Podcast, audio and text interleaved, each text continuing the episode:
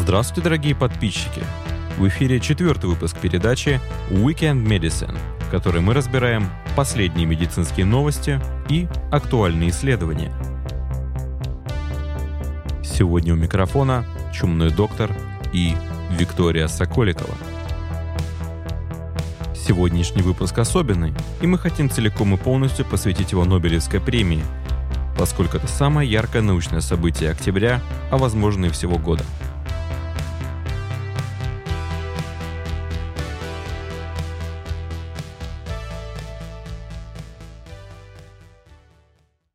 Итак, у нас в эфире Сергей Машковский, доктор биологических наук, профессор. Здравствуйте. А поговорим мы о Нобелевской премии в области физиологии и медицины. Ребята, я, честно говоря, не переношу Нобелевку, но я постараюсь, так сказать, э, скромно рассказать. Все-таки тема действительно интересная. Вообще, по мне, Нобелевка – это как монархия, знаете, вот.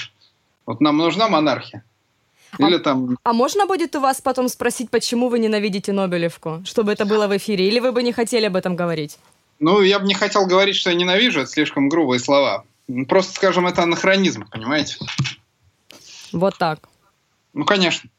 А кто сейчас работает один? Вот вы медицину статьи, наверное, читаете? Вы же, наверное, умные ребята. Там всегда научные Сколько группы большие. Очень, очень много. Очень много. Если метаанализ, ну, там вообще 40 и 400 кому бывает авторов. Что-что? Кому Нобелевку давать из них? Это хороший вопрос. О, все. Вот, вот вам и ответ. Премия 2018 года была дана Джеймсу П. Эллисону и Тасуко Хёнзи за их открытие терапии рака с помощью ингибирования негативной иммунной регуляции. Если кратко, то в основе этого открытия лежит обнаружение так называемых контрольных точек. Контрольные точки — это что-то вроде документов, которые есть у клеток нашего организма, и они эти документы предоставляет иммунная система, и иммунная система их не трогает. Опухолевые клетки научились эти документы подделывать, и тем самым они выдают им себя, иммунной системе, за клетки своего организма, и тем самым обманывают противоопухоль иммунный ответ. Но если с помощью особых ингибиторов эти точки выключить, мы сможем натравить иммунные клетки на раковые клетки и тем самым помочь иммунной системе их найти и уничтожить. Но вообще избегание иммунного ответа является одним из ключевых признаков рака, которые выделили Роберт Вайнберг и Дуглас Ханахан. Почему иногда опухоли удается дурачить иммунную систему, а иногда нет? Ведь существует противоопухолевый иммунитет. Вот с этого вопроса и хочется начать, чтобы немножко понять вообще, как раковые клетки могут так делать и почему. Понимаете, вопрос такой, э, опухоль все делает одинаково, как правило. Она, а как опухоль растет, как опухоль вообще все? Опухоль мутирует. Э, опухоль мутирует постоянно, и поэтому она домутируется до такой степени, что у нее возникает фенотип, который э, обеспечивает ей выживание и рост. То есть у нее идет эволюция такая. Она как э, либо одна опухоль вымрет, потому что на нее воздействуют факторы среды, либо она выживет, и в том числе ей придется тогда избавиться от иммунного ответа, потому что она становится по отношению к организму чужеродной в каком-то смысле. Вот так. То есть это своего рода дарвиновский отбор получается? Это естественный отбор, да. Потому что я бы сказал, что это более такой, больше похоже на дарвинский отбор, чем отбор на самом деле эволюционный, потому что он сложнее. Да, это, это, это естественный отбор. Клоны, клоны конкурируют между собой, они борются с иммунитетом, борются со здоровыми клетками. Вот так происходит рост. Я... Ну, э, скажем, если вдаваться больше в детали, то э, на опухоли возникают неоантигены, то есть у нее часто образуются мутации, эти мутации изменяют последовательности белков, и появляются модифицированные последовательности, и эти последовательности уже незнакомы иммунной системе, потому что она обучалась против естественных, против э, герминативных клеток, так скажем. И вот эти новые опухолевые клетки с мутантными белками, они начинают быть чужеродными по отношению к иммунной системе. Поэтому, в общем-то, опухолевые клетки по умолчанию атакуются клеточным, в частности, иммунитетом. Но, понимаете, э, часть клеток у нас экспрессирует ну, скажем так, презентируют даже, не экспрессируют, презентируют чужеродные антигены, и они должны при этом жить. Это иммунопрезентирующие такие, антиген-презентирующие клетки.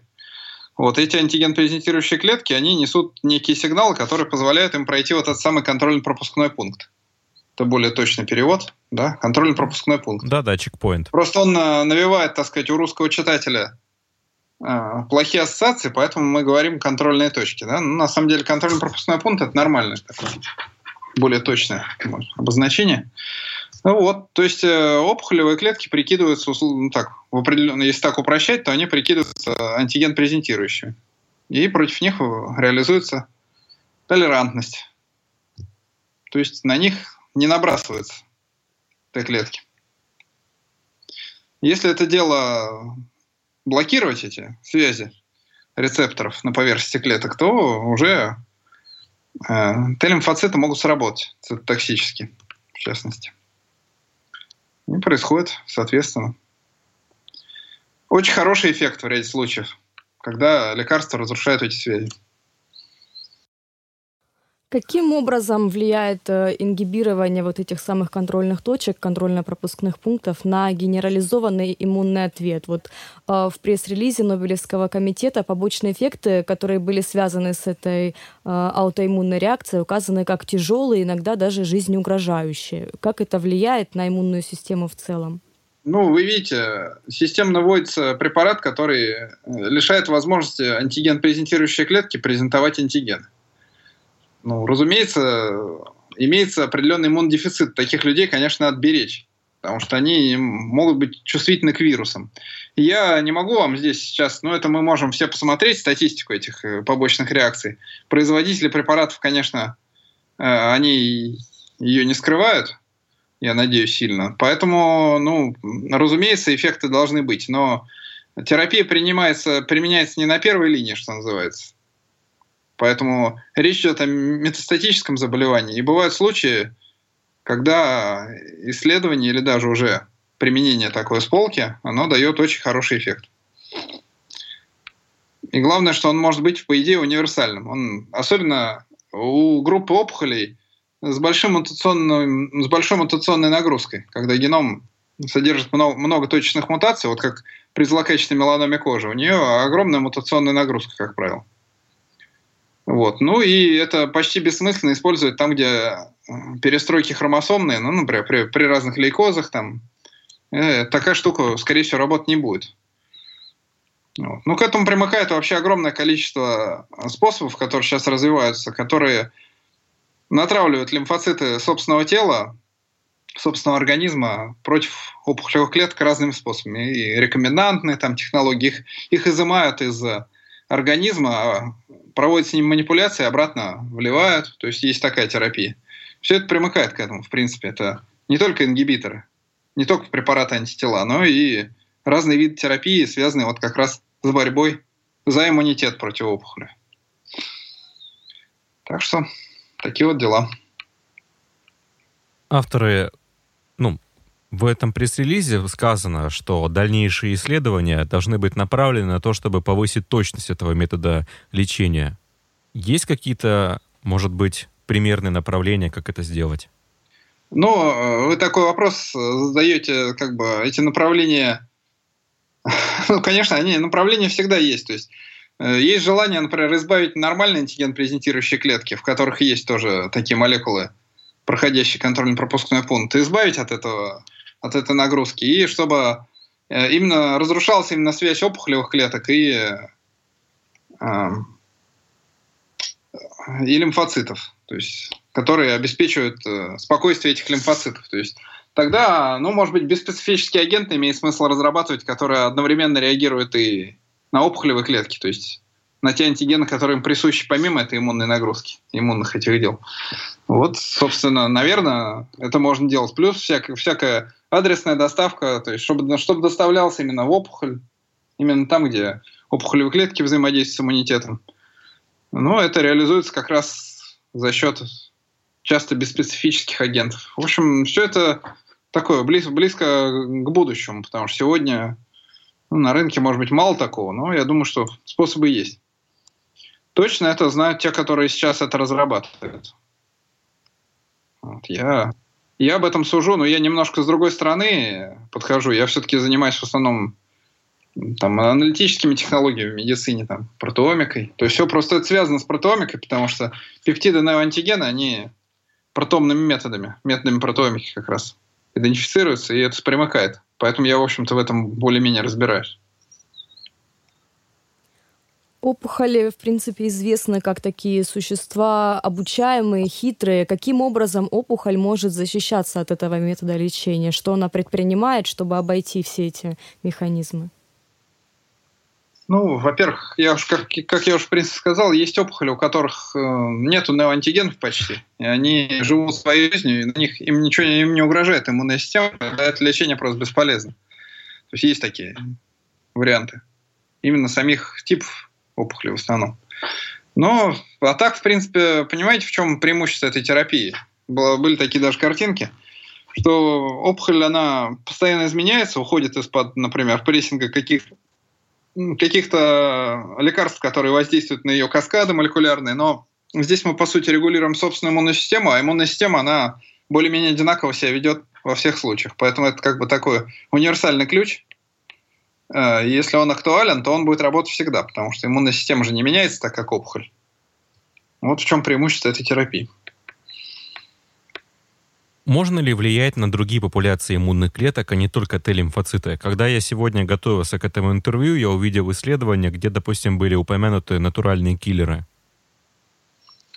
Вы знаете, ну, я, честно говоря, не буду сейчас голословно. Ну, понимаете, воздействовать в эксперименте на все популяции клеток можно. Вопрос, э, как, какой из этих исследований дойдет до клинических испытаний, потому что это уже сами понимаете, клинические исследования – другого уровня финансирования, и можно много каскадов изучать, э, только практика покажет, причем это люди уже делают на фирмах, уже это не в академии в основном. Понимаете, только, ну, разве что в самых, может быть, крутых клиниках. А так, только практика покажет, что выживет из этого, потому что способы воздействия на экспериментальных животных, их очень много описано.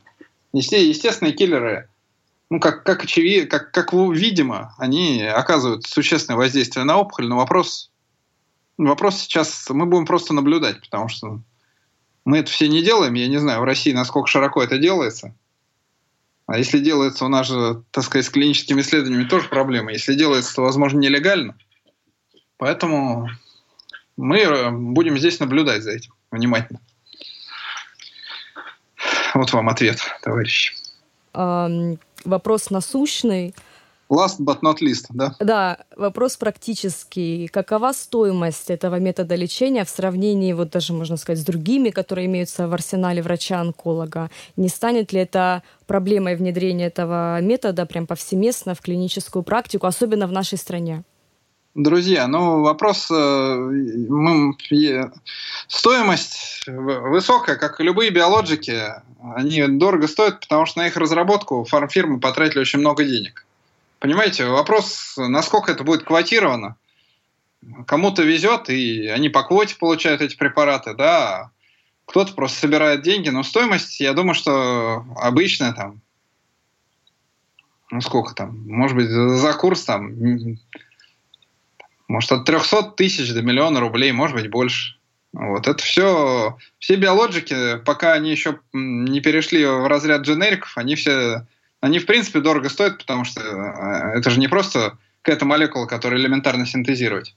Вы понимаете, что фармфирмы должны получить деньги. И поэтому а вложили они реально миллиарды своими золотыми парашютами, со всеми делами, которые с этим связаны. Поэтому они не могут стоить дешево. Но сами понимаете, государство тут должно подумать, в каком объеме квотировать, если это хорошо работает. Да, есть же, покупают же людям иногда препараты просто так, по квоте. Ну. Естественно, лекарства химиотерапевтические, которым по 40 лет, которые давно в виде дженериков существуют, э, разумеется, дешевле, да. В арсенале онколога терапия первой линии недорогая. Далее дорогая. Вот это вот, вот ответ. Я все-таки хочу последний задать теперь, совсем последний вопрос. Вы сказали, что вы занимаетесь протеомикой, и я думаю, что этот вопрос действительно будет по адресу. помимо сети LA4 и PD-1, какие есть еще перспективные белки? Ну, вы такой вопрос задаете. Сотни белков рассматриваются как терапевтические мишени. Ну, о чем речь? Просто одни из них в разработке, другие там себя не оправдали. Не, вы имеете в виду для этой, для этой темы? Да, да. Э, ну, для этой темы не подскажу так сразу, тоже надо прорабатывать. Поэтому там есть несколько пар перспективных. Ну, э, как вы их на PDL, как там, ну да, Programmable Death, Death 1 или GAN, да, PD1. Ну, там целое семейство молекул э, есть, несколько этих антигенов. Ну, в общем, я думаю, широкой публике о них имеет смысл знать, когда только они пойдут уже. Естественно, перспективы для разработок есть. И есть перспективы большие для разработок альтернативных всяких методов, не просто лекарствами, а так называемые вакцины, там, когда как раз вынимают лимфоциты из... Ну, просто они на границе понятия вакцины лежат. Когда лимфоциты изымают из организма, культивируют, активируют, проводят с ними разные манипуляции, обратно, обратно вливают, и они начинают работать противоопухолево. То есть вот где развитие просто колоссальное. То есть не только лекарства. Просто все зациклились на этих препаратах, но это не только лекарства. Это, это же еще и такие клеточные, био, клеточные технологии на службе медицины. Угу. Все, большое Ладно, спасибо. спасибо вам Крайне огромное. был рад слышать. Счастливо. До свидания. Сегодня у нас в эфире Алексей Сергеевич Паевский, научный журналист, главный редактор портала «Нейроновости», а также ученый-химик. А поговорим мы про Нобелевскую премию в области физики и химии, поскольку они также связаны с медициной.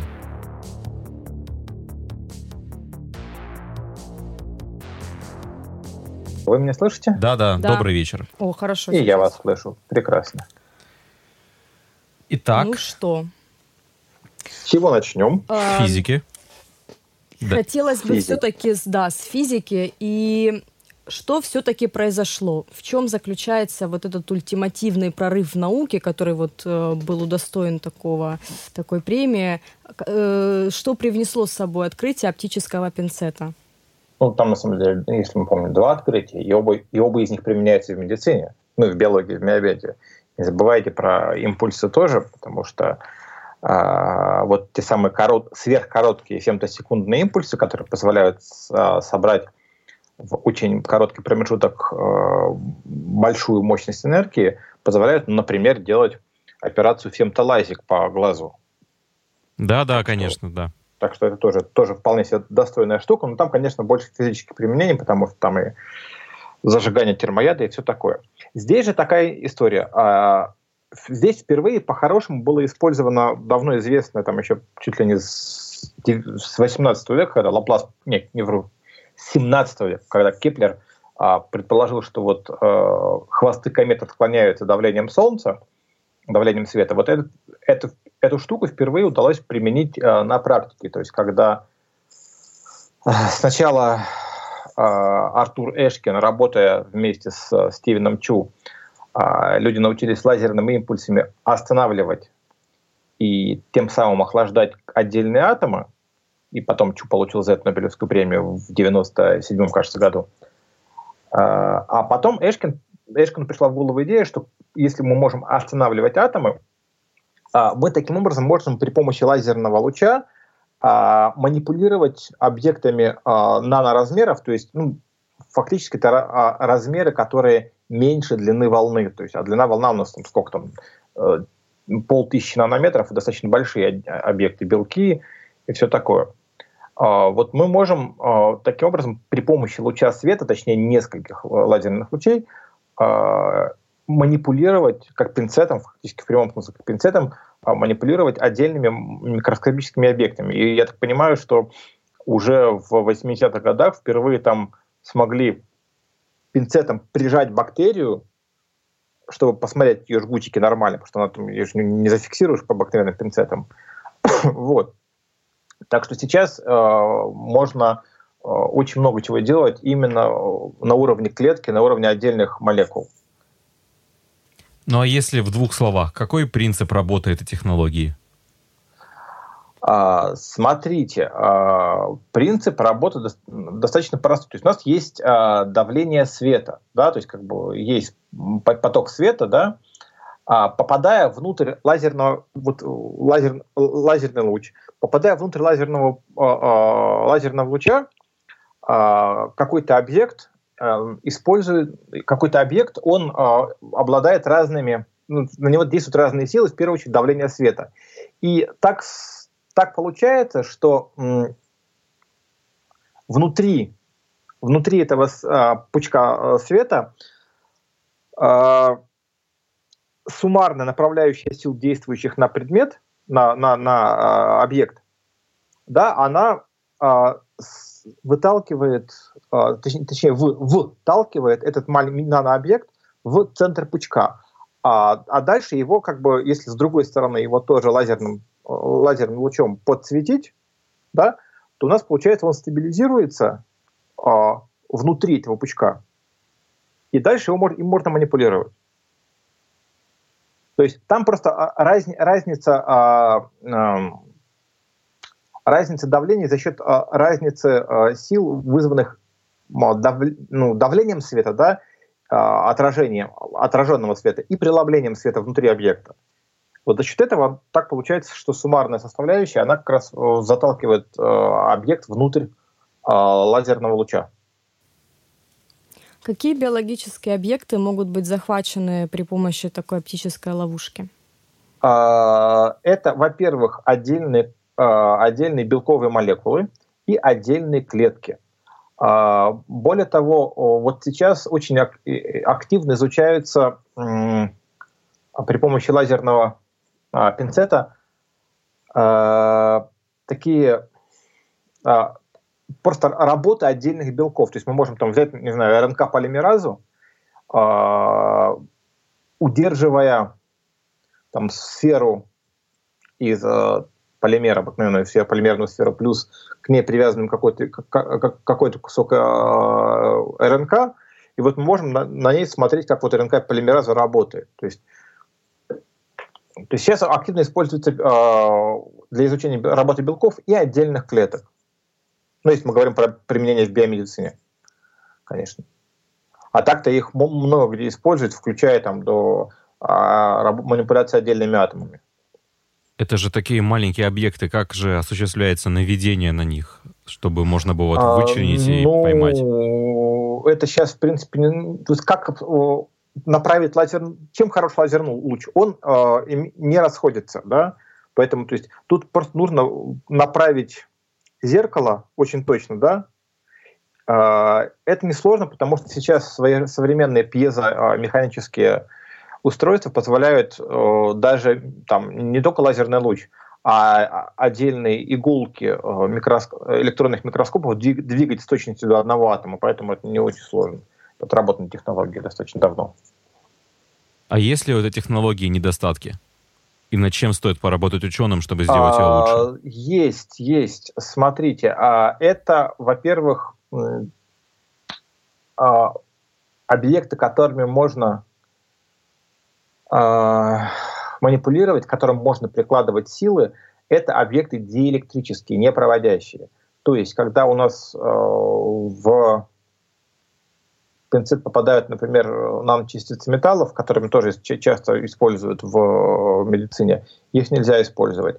А, я боюсь, что будут, будут проблемы при изучении, при, при изучении а, ионных каналов. То же самое. Но, тем не менее, то есть этих недостатков гораздо меньше, чем достоинств. Когда ожидать э, внедрения этого метода в клиническую практику? Это вообще обозримое будущее? А, или... а он, он в клинической практике особо не нужен.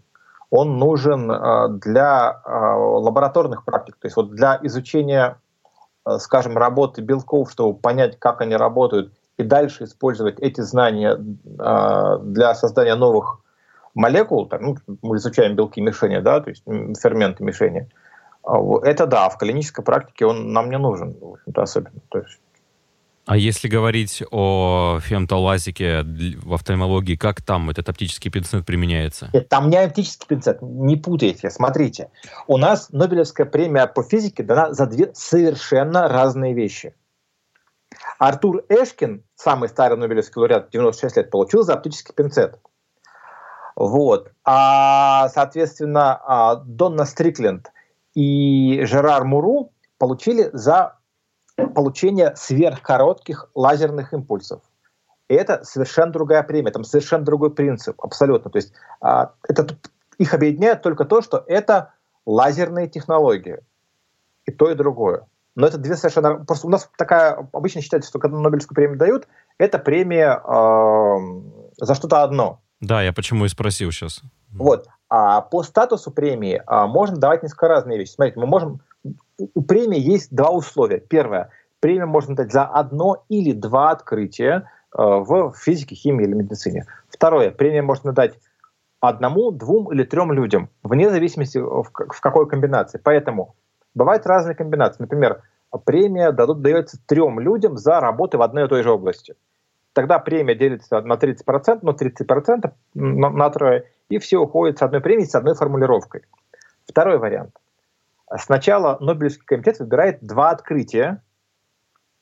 А, в одном из них премию дают одному человеку, и он получает половину суммы, в другом – двум. И эти люди получают по 25%. Вот здесь так и произошло.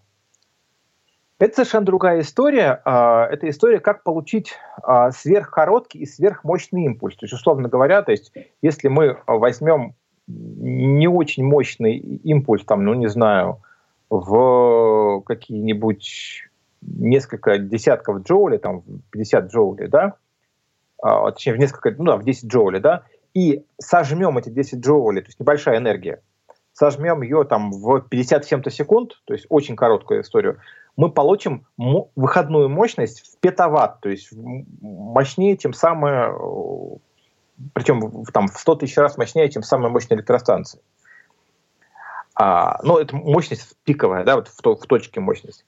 А, и это нам позволяет, а, например, делать тот, тот, тот же самый фемтоласик, когда мы очень коротким, там, ну, там не такие уж короткие, там, не 50 фемтосекунд, а там 500 фемтосекунд, а импульсы, ну, вы знаете, наверное, как бы вы все-таки офтальмолог, как это все устроено, да? Да, да, да. Я, а, есть, ну, я скажу, можно сразу, то есть есть э, непосредственно разные применения лазеров в офтальмологии. Есть э, лазерная коррекция зрения, когда лазерный луч, он скажем так, изменяет конфигурацию роговицы. А угу. есть непосредственно э, лазерная хирургия, когда э, именно сетчатки, то есть это условно назвать хирургией, потому что там никакого вмешательства нет. То есть это щелевая лампа, к которой подключен световод, и далее там есть разные лазеры, в том числе есть фемтосекундные лазеры. Вот. И а, а, они выполняют это... коагуляции. То есть мы, допустим, видим какой-то объект, например, кровоточащий сосуд, и мы можем его, грубо говоря, заварить. Или э, приварить отслаивающуюся сетчатку, mm-hmm. или сделать mm-hmm. какие-то отграничивающие коагуляты, чтобы помешать распространению какого-то патологического очага. То есть при применении у этого масса. И в частности, да, вот. используются именно фемтолазеры для этого. А вот если мы говорим о самой распространенной лазерной а, процедуре, фемтола... просто лазик, лазерная коррекция зрения, то там у нас, вы знаете, выполняется в два этапа. В первую, в первом, на первом этапе а, срезается роговичный лоскут, откидывается, потом вступает в действие обыкновенный эксимерный лазер, не, не фемт-лазер, который делает коррекцию зрения. Сейчас есть а, модификация этого метода, которая называется фемтолазик, а, когда первый этап делается как раз за счет того, что в, уже микротома, которым отрезается а, роговицы, нету, и а, просто внутрь роговицы фокусируется там несколько тысяч, по-моему, около двух тысяч коротких фемтосекундных лазеров, которые просто тупо испаряют под, ну, в подслой роговицы какой-то небольшой участок, и вот вы, выпарившийся газ, он раздвигает ткани. Получается такой интересный принцип лазера, и это тоже используется в, в, в медицине. Вот, конечно, здесь чем-то лазеры более чем, более чем. Вот, это вот что касается физики. Поэтому у нас, у нас все три премии медицинские получаются. А, вот. И химия тоже. В да, в смысле... этом году было все связано, в принципе. Давайте, наверное, да. к химии потихоньку перейти. Да, давайте, да, к химии. А, вопрос, а, каким образом получаются неестественные, так называемые искусственные вот эти ферменты? Ну, а, они получаются как раз тем же самым методом, что и в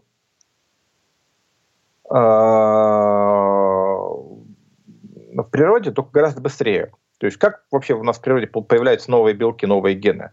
Происходит мутация. Мутация может произойти, мутация происходит в ДНК. Ну, не, не людям из которые слушают или читают Медач, объяснять, что такое ДНК и чем что, что это такое. Да, вот.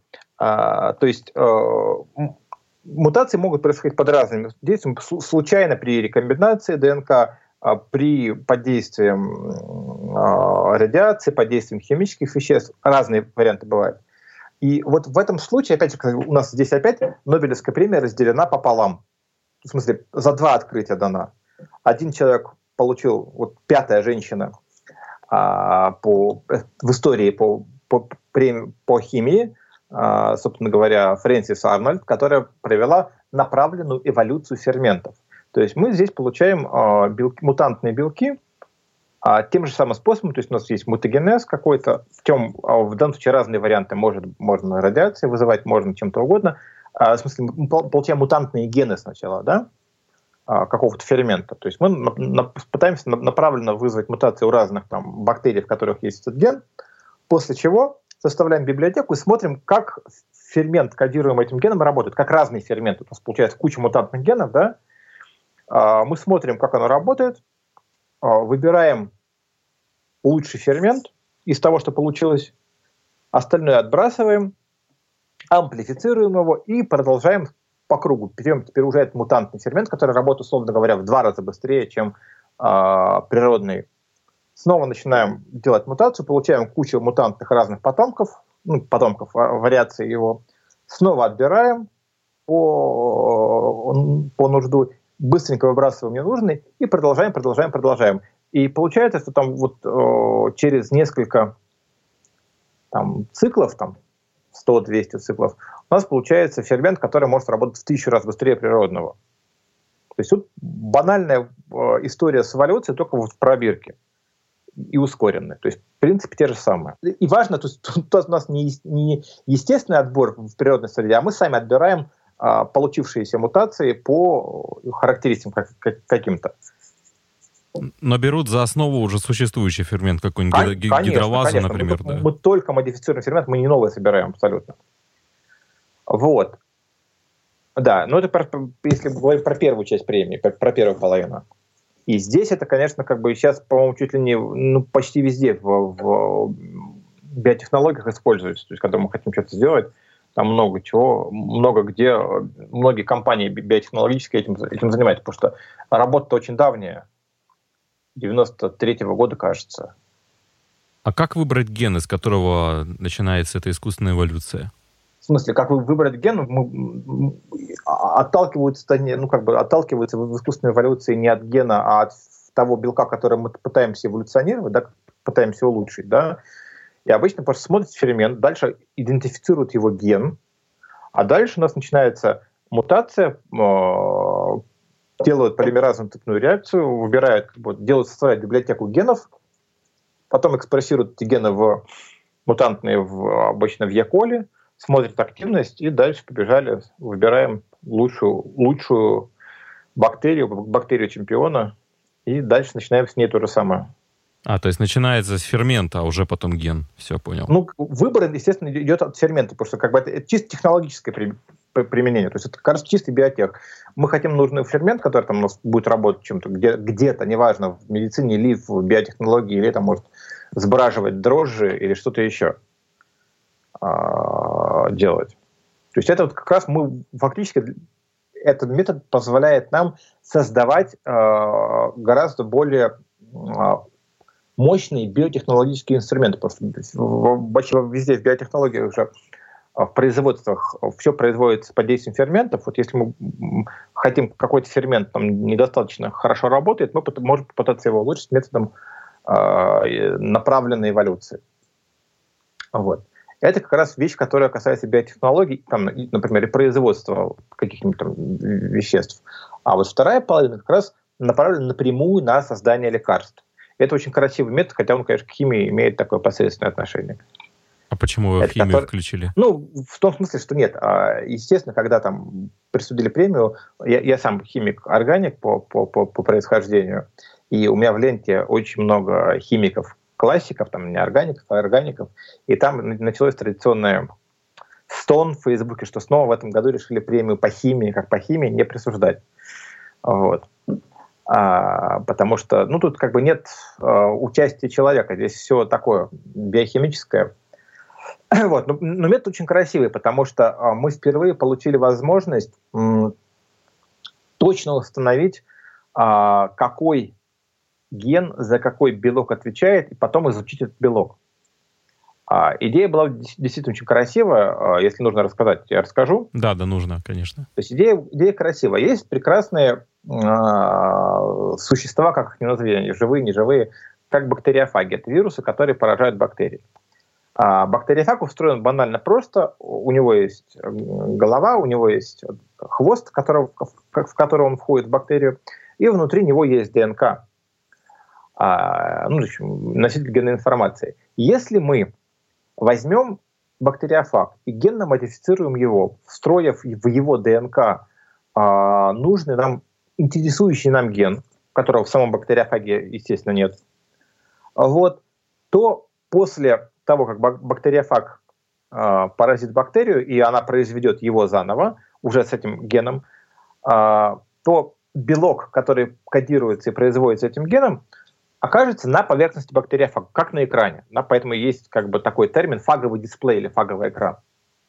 То есть у нас теперь есть бактериофаг, очень удобно для манипуляции частицы, очень удобно для манипуля... манипуляции объект, на поверхности которого расположен нужный нам белок.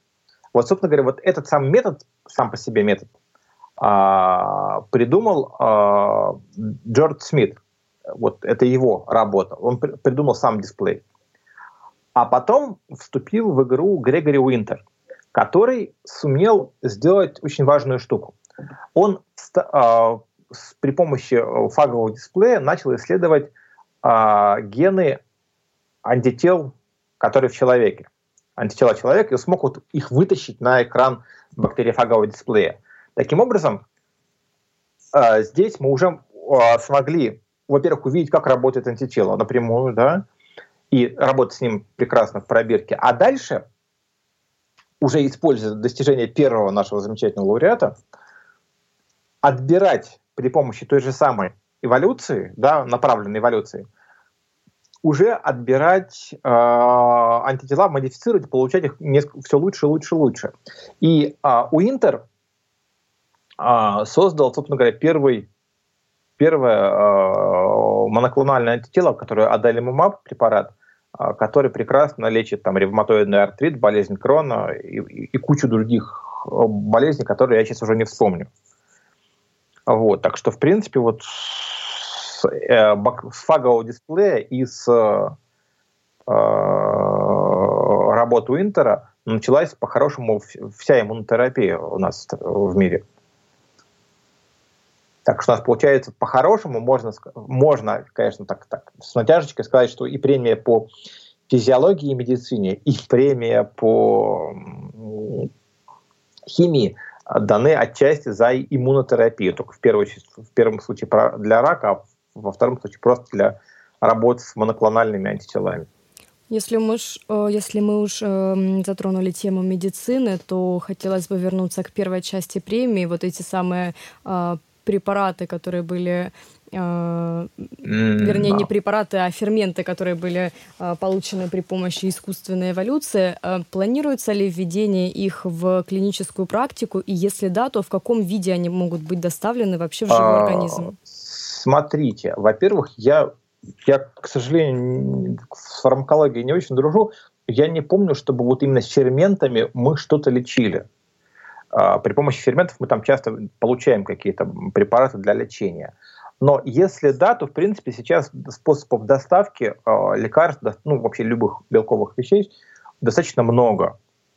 Э, у нас есть те самые замечательные молекулярные машины, которые сейчас придумывают, и их там большие сложные органические э, молекулы, которые, в которых можно спрятать большую молекулу органическую, э, ну, в смысле, белковую, которая, чтобы она дошла до цели, не э, убивая, ну, или не работая, или не распадаясь. сейчас используют очень много наночастиц. Хотя, в принципе, сейчас вот, опять же, вот, только что я был в Питере, где ребята сделали совершенно потрясающее средство, которое сам, само по себе средство доставки, само по себе лекарство, работает как, как антитело, да, там пластиковое антитело еще назвали, да, препарат, э, наночастицы, которые э, искусственно связываются с э, факторами, эпидермальными факторами роста только клеток рака, тем самым блокируя их рост, и одновременно внутри себя Э, как в контейнере несут стандартный противораковый препарат, ну, то есть противоопухолевый препарат низкомолекулярный. То есть сейчас средств доставки достаточно много разрабатываются. Если говорить про фаговый дисплей, то как применяет его у человека? А, ну, не у человека. Э, смотрите, ну, например, нам нужно, а, то есть как бы а, для а, того, чтобы собственно, его и, и применили впервые, впервые на практике как раз для а, работы с а, антителами человека. Вот вторая часть, вторая половинка, половинка премии работа Грегори Уинтера, это как раз связанная с человеком. То есть а, он взял а, антитела человека. Это сыворотка а, была, да? Ну, не, не сыворотка. А антитело же это тоже белковая штука, да, то есть у него, у, у антител есть тоже гены, да, они как бы как-то закодированы, да. Угу. Вот. Он взял не антитела, а гены антител человека, гены антител человека, а, после чего а, он а, встроил эти гены в бактериофаг. Вот он впервые смог встроить а, гены антител человеческих в бактериофаг и получил бактериофаг, с антителом на поверхности. Дальше можно было, во-первых, в деталях посмотреть, как это антитело работает, к чему-то там неважно. А во-вторых, после этого уже вот в, в, использовать направленную эволюцию бактериофага с э, антителом человека и выбирая э, те, э, му, делая мутации антител, чтобы вот подобрать еще лучше и лучше и лучше, чтобы они как бы лучше связывались с, с нужными там рецепторами нужных при нужных болезнях, да, то есть вот как в ревматоидном артрите, я там, честно говоря, не могу сказать, какие конкретно там э, рецепторы. И от, отобрав лучшие рецепторы, дальше уже можно, уже дальше мы на, начинаем вводить их вот, в смысле, отобрав нужные антитела, уже немного, получается немного модифицированные, но человеческие антитела, а, соответственно, а, мы можем делать а, уже препарат, который оканчивается на МАБ, моноклональное антитело, и делать, соответственно, уже лекарства, которых уже сейчас достаточно много сделано. То есть это технология производства? Да, технологии разработки и производства. Угу. А если попытки использовать это в качестве диагностического метода, например, как, ну, есть же иммуноферментный анализ, может быть? Ох, а, по-моему, что-то было. Я не очень следил, но, в принципе, сейчас для диагностических средств что только не применяют. Вот только что была работа про то, что народ, я еще не, не до конца разбирался в ней, мы публиковали на нейроновостях, но не я писал, а, что даже CRISPR смогли как, как диагностическое средство использовать. Ну, этого а, стоило ожидать. CRISPR, CRISPR в смысле как бы при помощи CRISPR обнаружили новый, а, а, новый а, молекулярный маркер болезни Альцгеймера. Вот. Как-то образом смогли вытащить, надо разбираться, что это, что это сделали. Еще не видел про это. Надо будет ну, в следующих да. выпусках поговорить. Хорошо. С Альцгеймера можно поговорить очень много и печально. Вот. Так что вот так вот. Интересно, я почему-то думал, что как бы вот будет одно, одна премия, одно открытие. Тут получается, что нет, у нас... Нет, она всегда. Нет, часто так бывает. Ну нет, не, не всегда. А, редко. Я просто по, по Нобелевским премиям много слежу, да, пишу сейчас про них очень часто.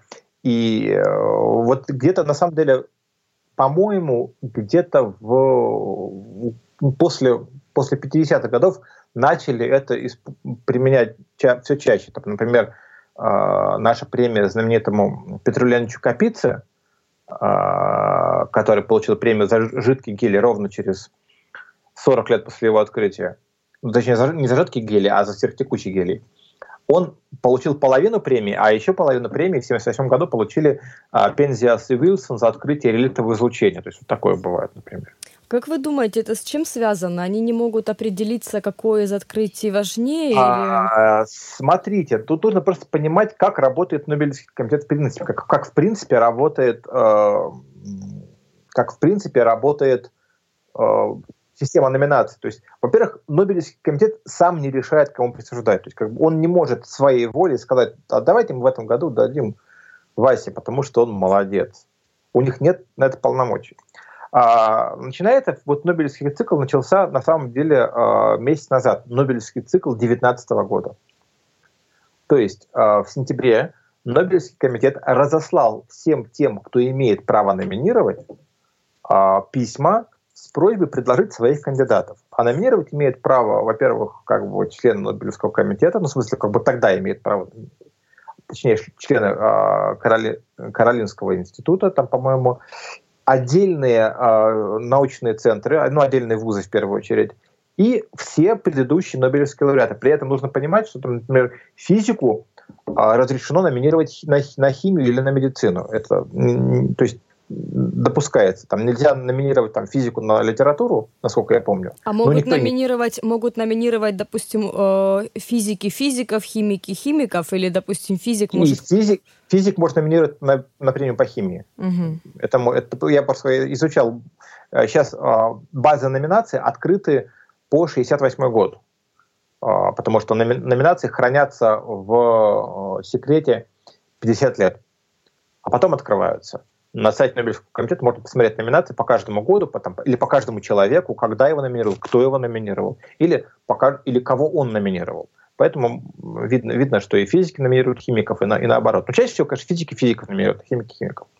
Вот. То есть, получается, с сентября по февраль проходит заявочная комиссия, то есть они собирают предложения. Потом каким-то образом предложения а, превращаются в номинации, потому что в, в целом э, на премию, вот, ну, я не знаю, как сейчас, если честно, потому что ну, мы не знаем. Реально, вот за что нужно сказать Нобелевскому комитету огромное спасибо, что за 117 лет существования премии, по крайней мере, насколько я знаю, в областях физиологии, в областях физики, в областях химии, ни разу, никогда а, имя лауреата даже за минуту до выхода э, человек, людей из совещательной комнаты не было, а, не утекло никуда, никогда. Вот, это, вот они молодцы в этом смысле.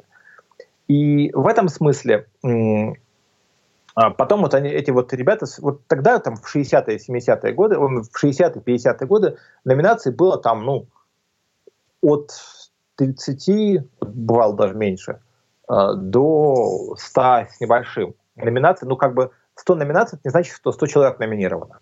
А, один человек может номинировать двух человек, может трех человек номинировать. То есть как, как в премии, да, то есть, я номинирую там, этого, этого и этого, за это, это и это. А после чего уже там Нобелевский комитет начинает как бы обсуждать, встречаются, и э, часто они там до последнего спорят, и в этом смысле случай, как, как, как раз когда там члены Нобелевского комитета разделились, есть, или есть два наиболее вероятных кандидата по открытиям, да, они могут сказать, что и там важно, чтобы, да, чтобы не было из этих открытий там э, людей, э, чтобы в одном открытии было четко как бы один человек, да, то есть можно одно одному дать, а двух, двух двум, потому что как бы бывает так, что нельзя там, условно говоря, за одно открытие дать только одному человеку, в принципе нельзя, его сделали два человека. Тогда, конечно, э, они вот выбирают такой вариант. Мы беседовали с одним ученым, он крайне негативно выразился в адрес, а, ну, в целом вот этой, если так уместно сказать, идеи Нобелевской премии. И аргументом его было то, что, ну вот как, вот открытие, да, очень много людей над ними, над этими открытиями трудились, начиная от э, каких-то рядовых ученых, э, лаборантов, заканчивая теми, кто в конце концов ее получил. Э, как это устроено? Действительно ли э, премируют только вот буквально двух, там, трех человек, иногда даже одного, и обходят вниманием вот всю ту команду, которая долгие годы трудилась над каким-то изобретением? Или это не так? А, ну, формально так. А, безусловно, лауреатами становятся только до трех человек в год по каждому тому. Это статус премии. Ну, потому что, ровно потому, что когда премия формировалась, да, когда премия формировалась, когда было завещание Нобеля, это был 1896, кажется, год, да, ну, наука делалась одиночками в первую очередь, да, ну, ну максимум два человека работали вместе над одной работой. А, Нобель себе представить не мог, что сейчас там, открытие делается коллективом, как, вот, например, с открытием а, бозона Хиггса, там тысячи людей работали над, над, над, над открытием, весь ЦЕРН, вот. Но поэтому, естественно, дают как бы а, руководителям группы, ну, когда, например, был открыт, были открыты гравитационные волны, то есть стало понятно, что как бы да, обязательно дадут за, за волны, то есть ну, не в этом году, а в следующем, потому что цикл полтора года занимает. А, оставался вопрос понятно, кому дадут, кого, кого сочтут достойным премии, кого номинируют, опять же важно, да, то есть а, нельзя дать премию человеку, которого не номинировали. Вот. Более того, но тут такая, такая вещь, что сейчас, на самом деле, сейчас номинация премии, номинация премии звучит все-таки не за открытие, ну, если как бы это там, не знаю, не а, номинация там вот за открытие лекарства против малярии, которое получила Ту-Ю-Ю, потому что она сделала его одна. Ну, то есть там еще два человека за круглых червей, да. Она реально сделала его одна без вариантов, в одиночку. А, это открытие. А когда речь идет о м- в целом, то чаще всего премию дают по совокупности, то есть за вклад за, там, за изучение того-то, за, за, а, почитать формулировки, да, они немножко обтекаемые. Да, то есть не за конкретную работу, которую человек сделал с авторами, а за ряд работ, которые вот он сделал. Да. Там, взять премию по химии, взять премию Диль Сальдера за диеновый синтез. Они не были первыми, кто провел эту реакцию, которая сейчас стала одной из основной, ну, как бы, даже не сейчас, уже там 50-е годы стала основной работой по ну, которая позволяет строить углеродный каркас разных природных веществ. Но а, важно в то, что м, эти люди, проведя ту же реакцию, которую проводили за, до них, они, во-первых, поняли, что он, она универсальная, после чего сделали еще 28, по-моему, статей, очень много статей, очень много статей, там десятки статей, в которых исследовали эту же реакцию, провели ее как бы вот дальше. И а, саму реакцию конкретно там по синтезу хинонов, э, они, а, она не стала их именной реакцией, а вот универсальный принцип диенового синтеза, когда в соединении один а, три диена прекрасно соединяются с двойной связью, образующей членное кольцо, вот они выяснили этот принцип, и этот принцип называется диеновым синтезом. Вот. Поэтому Конечно, да, конечно, нареканий к Нобелевской премии много, но это не Нобеля вина, а, это просто наука изменилась. И в этом смысле, конечно, да, ну так получилось, что эта премия стала раскрученной. Эта премия как бы стала уже частью не только науки, но и научной культуры. А, ну, как бы и культуры вообще. Поэтому это культурное явление. А так, в принципе, у людей же есть же достаточно большое количество премий а, в областях которых не покрыл Нобель, там, не знаю, есть премия Кавли, которую дают, вот, собственно, Фред Кавли, датский миллиардер, а, он решил, что наука изменилась, и Нобелевский лауреат, комитет часто обходит людей, которые работают вроде бы около физики, или около химии, или около физиологии, но обделяет людей, потому что сейчас у нас выделили, выдвинулись три области науки вперед. Это нанотехнологии, это нейрофизиология и астрофизика. Вот он дает премию, он уже умер, как бы, а премия дается каждые два года за самое большое, за самое маленькое и за самое сложное. Так что вот. Э, если Нобелевская премия, ну да, действительно, это скорее уже социальное явление, э, Конечно. помимо вот этого престижа, помимо денег, э, есть ли, скажем так, жизнь после Нобелевской премии? Что это дает? Что это дает? Отличный вопрос. Я его задаю всем Нобелевским лауреатам, с которыми я общаюсь. Общался я, здесь, наверное, с десятком. То есть продолжают, продолжаются ли эти исследования дальше, или они, или они уже как бы готовы, скажем а, так?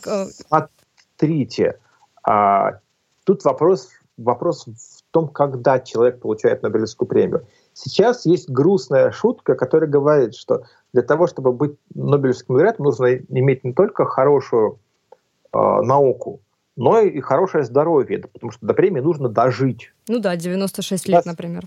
Ну, как бы, да. Но, причем а, в этом случае Эшкин, он не рекордсмен по ожиданию.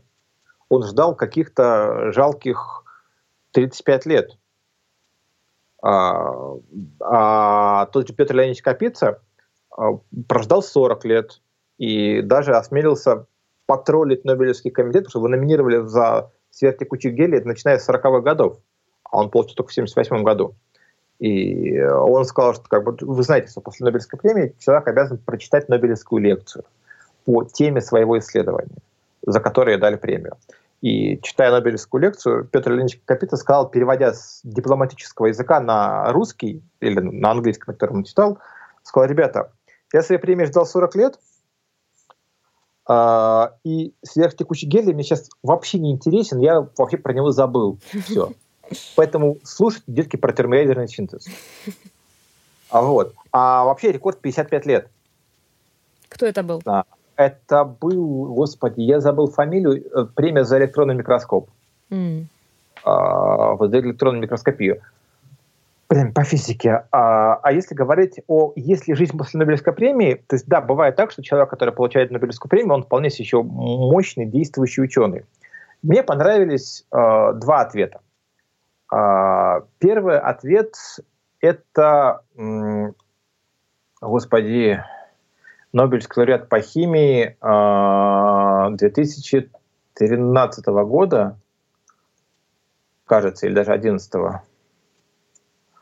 А, сейчас скажу.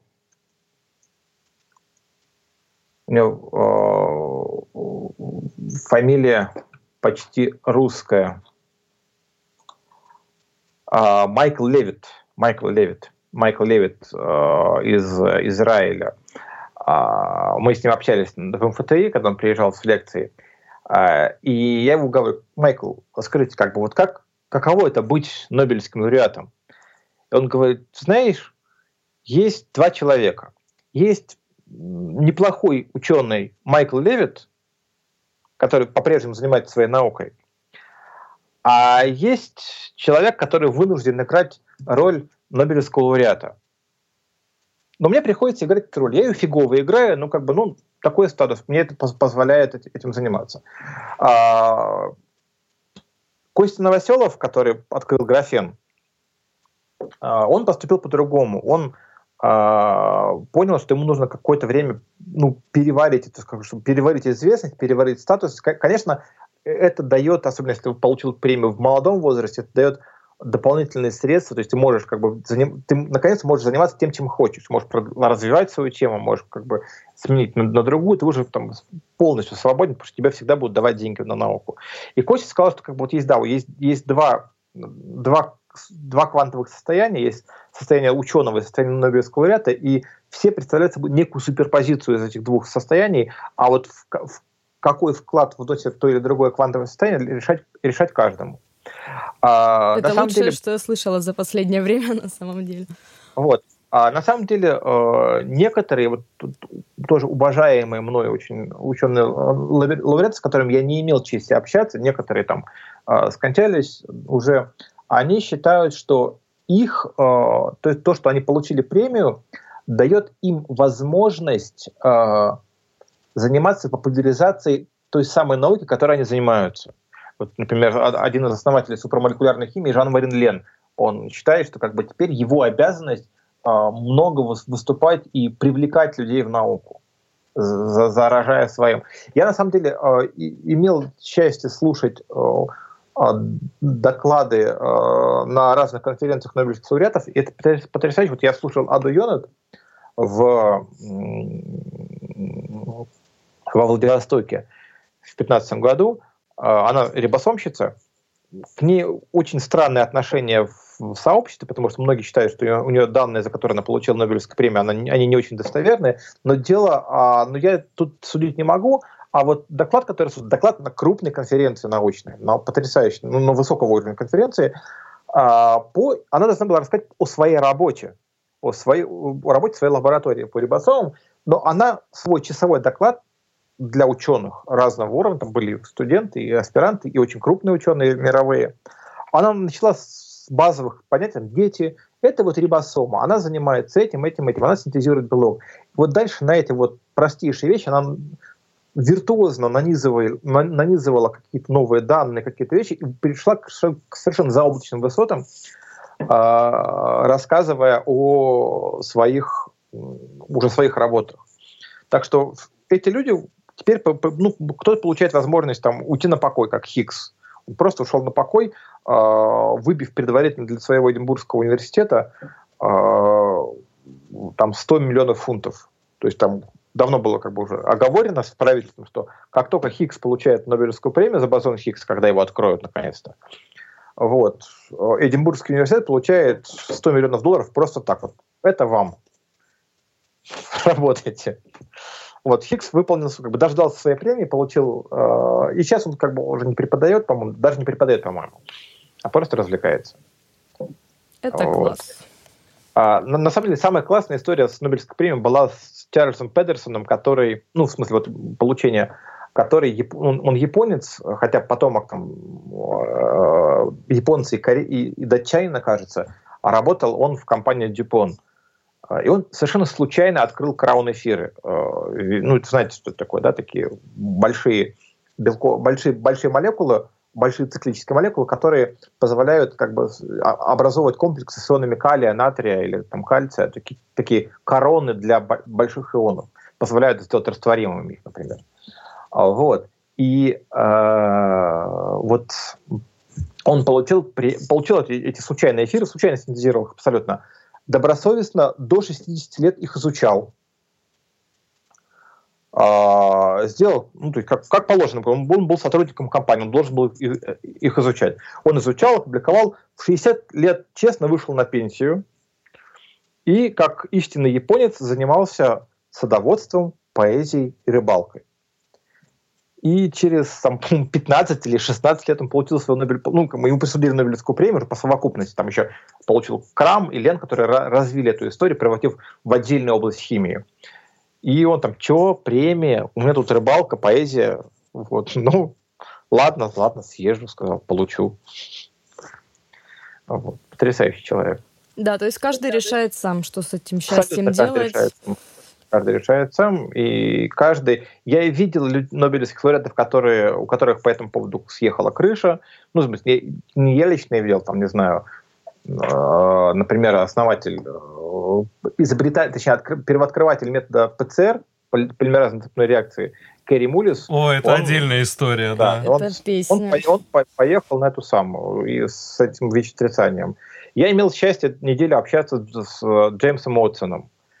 В свои там 89 лет он по-прежнему говорил все, что думает.